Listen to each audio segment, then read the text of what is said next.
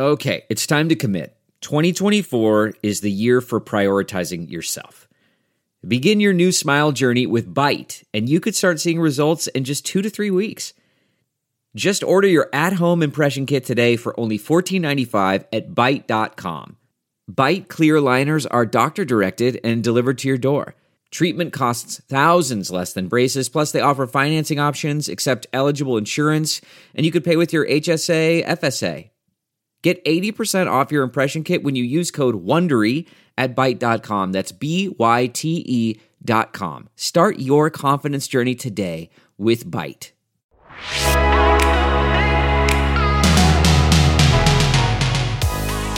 Hello, and welcome to Newsweek's Parting Shot, your dose of everything pop culture.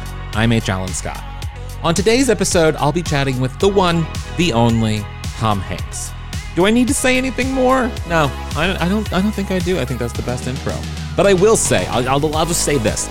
I've done a lot of interviews, but this one you're about to hear, I can safely say it is one of my favorites. So go on, grab a snack because I'll be right back.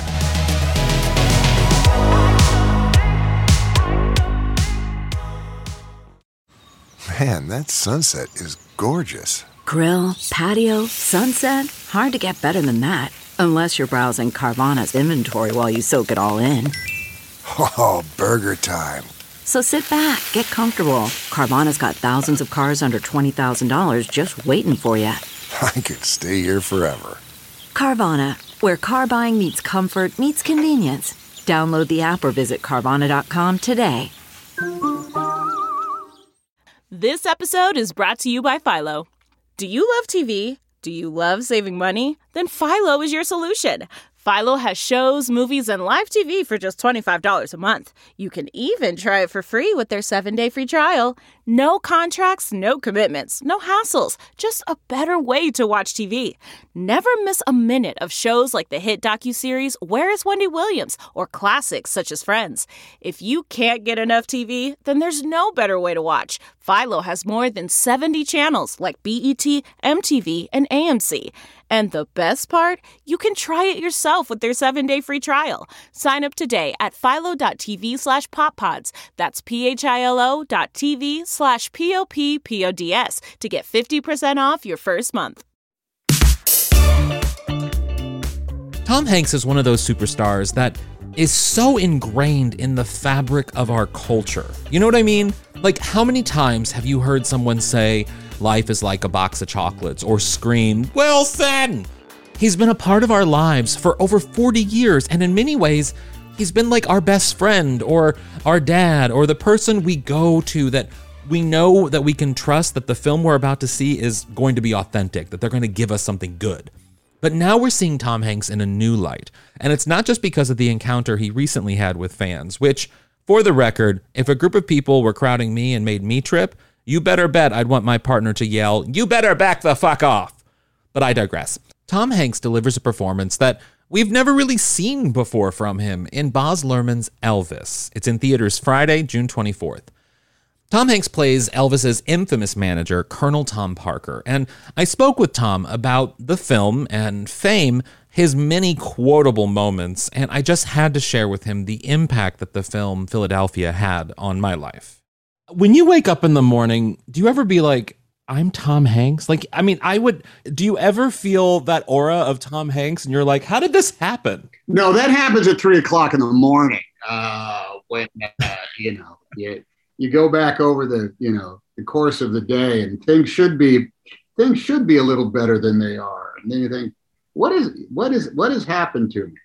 You know i've been dealing with this for a while now. Uh, i'm yeah. i'm 66 and i've woken up as tom hanks every day for the last 66 years. So i've made my peace with it. You're pretty used to it by now. Well like colonel tom what fascinates me about colonel tom is that he was so huge in the life of Elvis, but at the same time, there's so little known about him. Did you know what he looked like? I didn't know what he looked like. I knew a little bit what he looked like because my family, whenever we would drive to Orlando for vacation, we'd stop in Memphis at Graceland. That was always the stop we made. So I knew a lot about Elvis's life, oddly, growing up. But I was I know little about Colonel Tom at all. And how how did you discover the Colonel Tom for you that you were going to play? Well, I, when Elvis, excuse me, when Baz came in and first talked about Elvis, I couldn't figure out why in the world he would come to see me. Um, but what I had just played Falstaff to um, yeah. Hamish Linklater as um, as uh, Prince Hal in Henry IV, and um, there was the idea there, of course, the the manipulative, you know, heavy set man who everybody loves, who coaches a young man from from adolescence to being king, and then is left on the doorstep uh, right at the moment of glory. And when Baz came in and said, um, Colonel, he said, Colonel Tom Parker, there would have been no Elvis without Colonel Tom Parker. There would have been no Colonel Tom Parker without Elvis. And I said, okay, I don't know what the man looks like. I've never heard his voice. Everybody has this vision of a Colonel Tom Parker. It's like Davy mm-hmm. Crockett or something like that.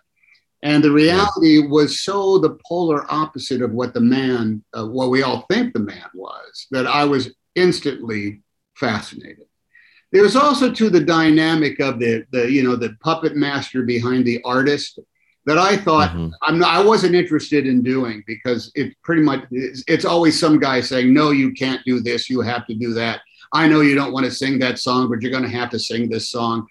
And that was not the case uh, in, in the relationship between the two. Um, what I learned an awful lot of reading, and and mm-hmm. looking at uh, um, searching out uh, the the the life story, like the two the two biographies of Elvis by uh, you know, um, last, yeah. last Train from Memphis and whatever the second one is called, I can't remember. Um, yeah. There was a there's a description in there of an awfully uh, dynamic relationship between one artist who is an equal to Picasso or Charlie Chaplin, mm-hmm. and one one business advisor who's not a manager as much as he is a promoter. Uh, there was an artist. There was not an artistic bone in Colonel Tom Parker's body. He didn't care about the music. He didn't care about the movies. He cared about the deals. He cared about making mm-hmm. sure that his boy didn't just have a million dollars worth of talent, but actually had a million dollars. That's what his thing was. Um, and that was different from the standard tropes that have been that have been told about Elvis again and again and again, and an awful lot of those kind of like mythic portrayals of who he was. So Baz was going for something that I had never seen before, and, and anytime you're going to be able to explore something that is uh, that you think you know the story, and then you find out all this other stuff. Ah, I think that's a cool way to make movies. Yeah, yeah, and it's it sort of gives you a blank canvas to sort of go in a lot of directions for how you could take and really sort of you know offer some new insight into into Colonel Tom in a way. And what an awful lot of people said, "Oh, the Colonel killed Elvis," and he said, "I didn't kill him. I made Elvis." You know. Yeah. You've seen so you've seen the movie, right? So I haven't. No, I have. They have. No, I have not got it on the screen oh, yet. But I've oh, seen. You haven't seen the movie. Oh, that's interesting. But I know I've seen as, as much as I can, and I'm very excited to see it. Well, because I think everybody at some points wants Elvis to fire Colonel Tom Parker, and they want him to, and he's going to go do it, but then he doesn't, and it's like, why doesn't he? Well, well, it's kind of because the Colonel makes some sense there, you know. Yeah. Yeah. Colonel was pretty smart. A real visionary, and in a lot of ways, I mean. What sort of new things did you discover about Colonel Tom in playing him that like you were really surprised by that maybe impacted Elvis in different ways? Well, uh, he the Colonel Tom Parker invented the greatest hits record, for example. Yeah. When Elvis was in the army and was not recording and was what was not performing, Colonel Tom Parker made sure he had hit records every 20 weeks. So Elvis was just as popular when he came back as he was uh, in the day. Uh, he made sure that he uh, uh, had a multi picture deal that did turn him into the highest paid, in a lot of ways, the highest grossing artist of his day.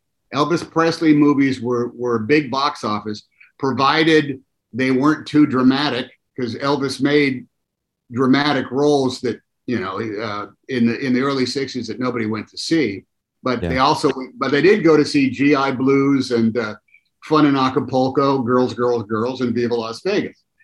Um, he also invented the satellite broadcast, um, you know, the closed circuit television yeah. by you know, you know over a million people around the world. That was Colonel Tom Parker's doing. And then he also, Colonel Tom Parker, helped invent the concept of the superstar in residence in Las Vegas. The very first one that was huge was Elvis Presley. Um, so there was uh, there was that. Then yeah. came along the the the the revelations that, that came from Priscilla and Jerry mm-hmm. Schilling themselves. They came over for dinner because uh, uh, Rita knows Priscilla from working on women's cancers uh, yeah. organization. And I was prepared to hear horror stories about what an evil man the colonel was. And both of them, Jerry and Priscilla, said he was one of the most delightful men I've ever met. He was wow. fun. He was joyful. When he came into the room, uh, it brightened up. He always took care of us. Was he a carny and a and a cheapskate? And did he do? Uh, did he do? Uh, uh, uh, what, was there malfeasance involved in an awful yeah. lot of them? Yes, but even Priscilla herself told me, said, Elvis Presley wasn't going to be able to handle his merchandising, but he was glad that the colonel handed it over. And he was glad to take 50% because he wasn't going to do that work and there was nobody else that was going to. Yeah. So yeah. Uh, the big revelation for me was that um, that uh, con- and even you know contra- but we we land on you know more difficult moments, but mm-hmm. there time and time and time again Colonel Tom Parker made Elvis Presley's dreams come true beyond his wildest imaginations. Now, that can't go forever, but it did certainly for the vast majority of his career.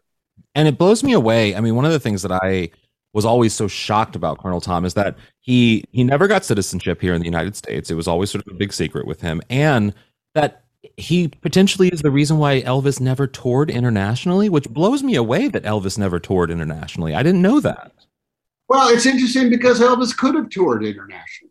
I mean, Elvis was Elvis was not a pushover. Elvis could have like, and we, and actually, that's one of the things that is is in the movie. The Colonel always said, "Yes, if you want to do that, yes, go ahead. Yes, yes, yes." Mm. He might have had to fire the Colonel in order to do it, but the Colonel was not going to leave the country, and he did not want anybody close to his boy. That was one other aspect to it.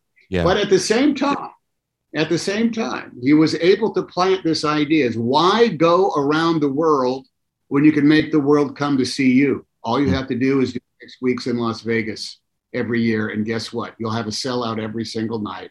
And you won't have to take on the costs. You won't have to take on the insurance. You won't have to travel.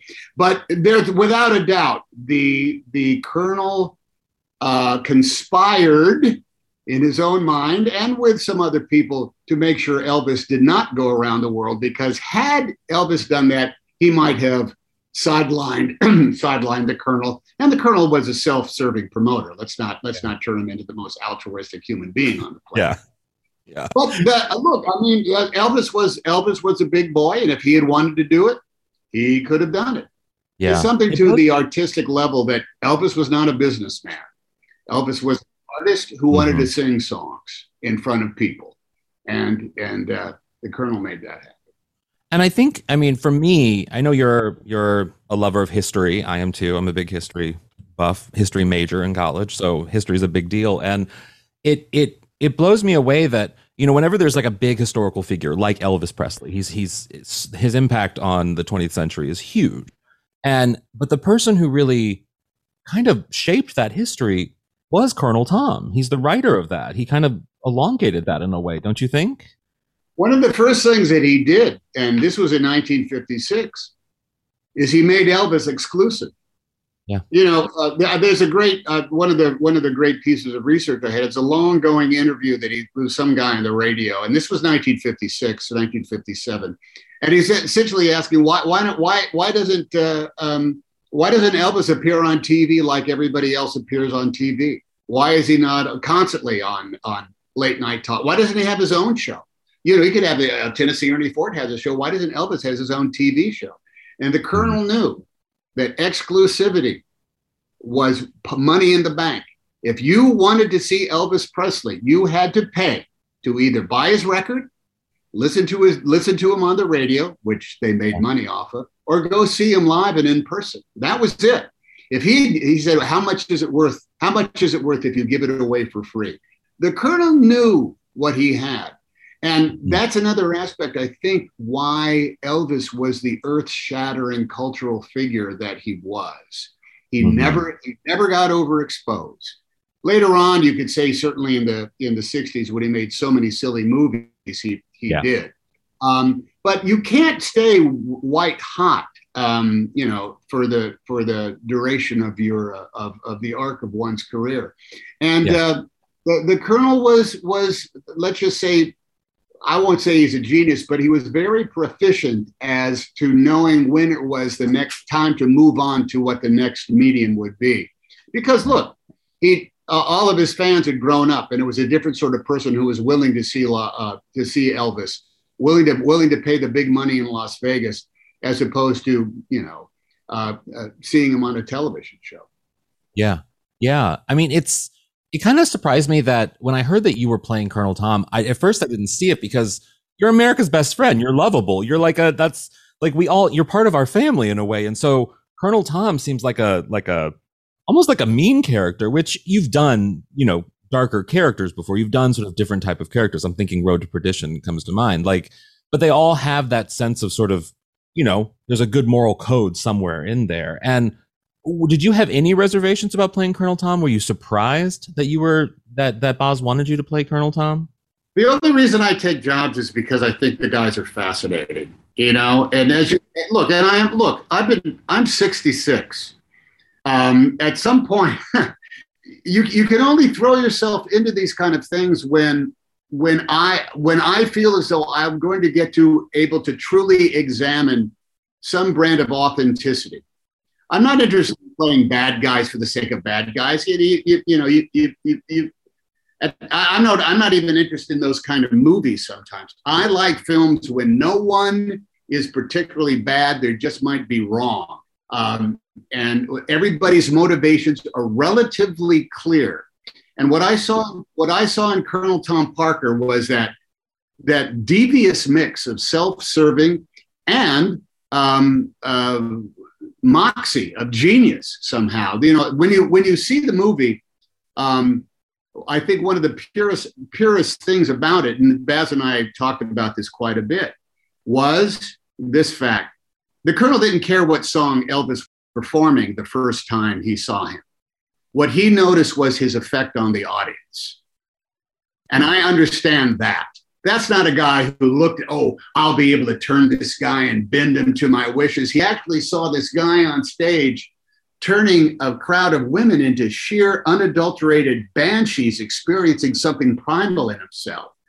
And that, that was what was fascinating um, about the man and also, and also to me there's also an aspect of look i have a certain kind of countenance and uh, you know uh, and you carry that with you into every single one of your films. And i must say too when i saw what the the colonel sounded like and what he looked like it was so far away from myself that that's a luxury for an actor in order to jump into if you can pull it off.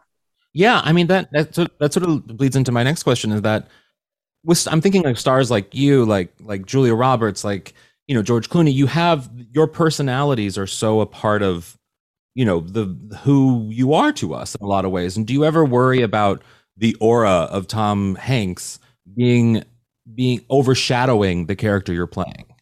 No, because I think everybody makes a deal with the art form. You know, everybody knows that it's a movie, and I think everybody goes into everybody goes into a film. Look, if you're going to see the same guy over and over and over again, you know, that's like looking at a, you know, that's that's like looking at a, a, you know a variety show, and I'm just the host of it. You know that that, that I, I think the I think the the uh, uh, the deal one had the agreement uh, uh, anybody in movies has with the with the audiences is, is is to come on in and I'll show you something you haven't quite seen before.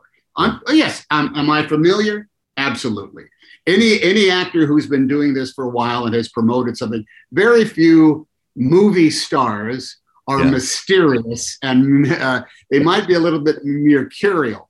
Yeah. But uh, but I, I the the the uh, what's it? it's it's the there's a name for it and it's going to come to me and I'm going to scream it when the when our Zoom session is all done.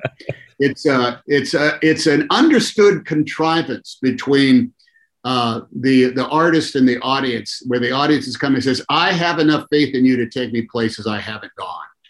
Yeah. Uh, you haven't let me down too many times before." So that's one part of it, and also is the other thing where it's like nothing's better than when somebody says, "You know, I thought I knew that story, but I didn't know it at all. I I, I learned stuff I, I didn't Yeah. know." That that to me is coin of the realm. Yeah, I just have two more questions for you. What did Elvis mean to you? How has Elvis impacted your life? Uh, Elvis was a guy in silly movies on Saturday nights and Friday nights. I, his mu- his music meant nothing to me growing up. I mean, I was seven when the Beatles. I was seven when the Beatles came out. So it was, and Elvis Elvis had you know greasy black hair and was in black and white footage wearing baggy suits. The Elvis that I, you know, the, the epitome of Elvis for me was him in Viva Las Vegas because I thought that was a pretty great ripping movie. But everything else That was a great movie. everything else was just these sad little race car singer singing movies, you know, girls, girls, Mhm. girls, and fun in Acapulco, and I don't know, uh, clam bake. You know, those were those were Elvis Yeah. Presley movies. It wasn't. I did not um, view Elvis as something really quite studyable, honestly, until this movie came along. And I Mm. was delving into, like, for example, the import of the 1968 comeback special which is very hard to see. I mean, I, there's there's kind of like a bunch of bootleg extended versions of it, but if you can if you can watch that that special exactly as it appeared on television in December of 1968, it is a formidable document, not just about Elvis recapturing the power of those original songs. And by the way, in 1968, Hound Dog, how old was Hound Dog? It was already what, 14 years old? He was singing Yeah. old songs. At the same time, he was into this new kind of like magnificent zone that was truly contrary to, you know, Bossa Yeah. Nova Baby or, uh, you know, or, uh, you know, uh, any other song that he, you know, don't tamper with the property of the U.S. mail. Yeah. So that was, it wasn't until then that I came along and began to appreciate um, the place at El- the, the place at Elvis's second career or third career, because there was before the army, there was the movies, and there was the after the 1968 comeback special, where he really was a musical artist again. I didn't have an appreciation of that until this movie came along. Interesting.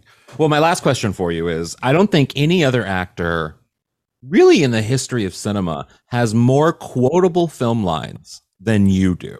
I mean, I was literally, I was just thinking about it. You got Box of Chocolates, you got Houston, we have a problem. You have, you, you, you're, you're, you're a toy. You have Wilson. I mean, there's so many quotes from in your films that have shaped and that I quote pretty much weekly. I mean, it's it's wild to think about. We fell asleep to Castaway because the music in the DVD of Castaway is so calming after it's done playing. It it you're so quotable. So what my last question is what is the quote that you hear the most often and what's ones that you're like kind of surprised by that you hear from fans? Uh, I get I get Wilson yelled at me quite a bit. I get that Wilson. I get uh, oh I of late I, I get people yell brace for impact at me. Brace for impact from uh, from from Sully. That's that's a relatively that's a relatively new one there. That's obscure. I like yeah, that. it's kind of nice though. That's uh, uh, uh I don't Yeah. mind that. I, look, I can only that's a testament to great screenwriting. That's I'll, I'll give the screenwriters credit for putting those words in my mouth. Definitely. Well, I have to tell you before we end that the very first and the first time, well, not the first time I saw you in a movie, but the very first Academy Awards I ever saw was 1994 when you won for Philadelphia. And Oh. I was this little gay kid watching you give this speech, and it it terrified me when you said what you said because I was obviously a kid and not out to my family, but it also just indebted me to your career for the rest from that Mhm. moment on. It was every movie I saw. It was just you were this you were that straight ally that like every kid, gay, gay kid in the '90s was sort of looking for in that moment, and it was That's really extraordinary. I think that was a period of time when there was so much fear and mystery about who was gay and who was not gay. And the, the, the pressure of society that would make anybody deny who they actually were was palpable uh, Yeah. at that time, certainly because of the AIDS crisis that came out. And Ron Nyswaner, who wrote the script, is gay. Uh, Jonathan Demme is not. And they, the first meeting that we had with them said, we want to make a movie that will play in the multiplexes, that Mm. will compete more or less for the attention of the movie going audience with action movies, with teen comedies. We wanted to be part and parcel of the economics of the motion picture industry. And the end result being, why are we so afraid of each other in this way? There's no reason to be. So I don't know if you could do the same thing now. I think 2022 would require a different type of authenticity. But for uh, but for 1994, it it might have been some aspect of uh, the the only way in order to to put it forward. And that if you were a little kid, and if you were gay, you I'm going to assume that you knew you were gay, right? Uh, Oh yes. Oh yeah. Okay, Oh yeah. so, yeah. Yeah. That in any way, if it could have empowered anybody, including you, to say like, when I can, I will be myself, and I will be proud of myself, and um, I will be able to walk like everybody else and talk and gather and love who I want to love. Well, isn't that a little bit of the power of the cinema at its absolute best? But only at its absolute best. Yeah. Yeah. Well, that's So true. Well, Thank you for sharing that with me. I, I had to just because it just meant so much to me, and that's why this interview meant so much to me. So thank you so much for doing this. I really appreciate it. Thank you. I enjoyed it. What's your favorite Tom Hanks movie? Let me know. You can find me at H. Alan Scott on everything.